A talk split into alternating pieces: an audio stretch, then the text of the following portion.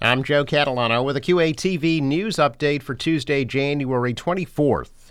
One of the men wanted for the shooting death of 32 year old Jordan Wiggins at his Elevation apartment complex in West Quincy last August has been arrested.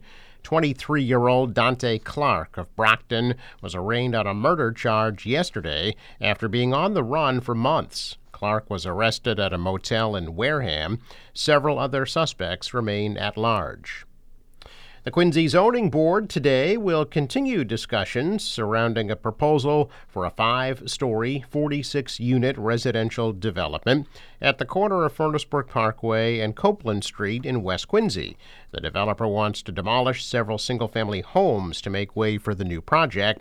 The board will meet at 6 p.m. at Old City Hall.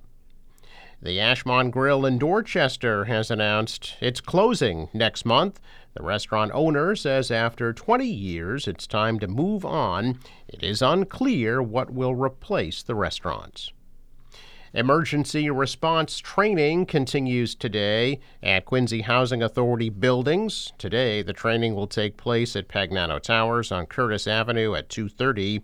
All this month, Quincy police are training residents in public housing on how to respond in the event of a fire, weather related event, violent act, or medical issue. Chinese translators will be available. I'm Joe Catalano with the QATV news updates for Tuesday, January 24th.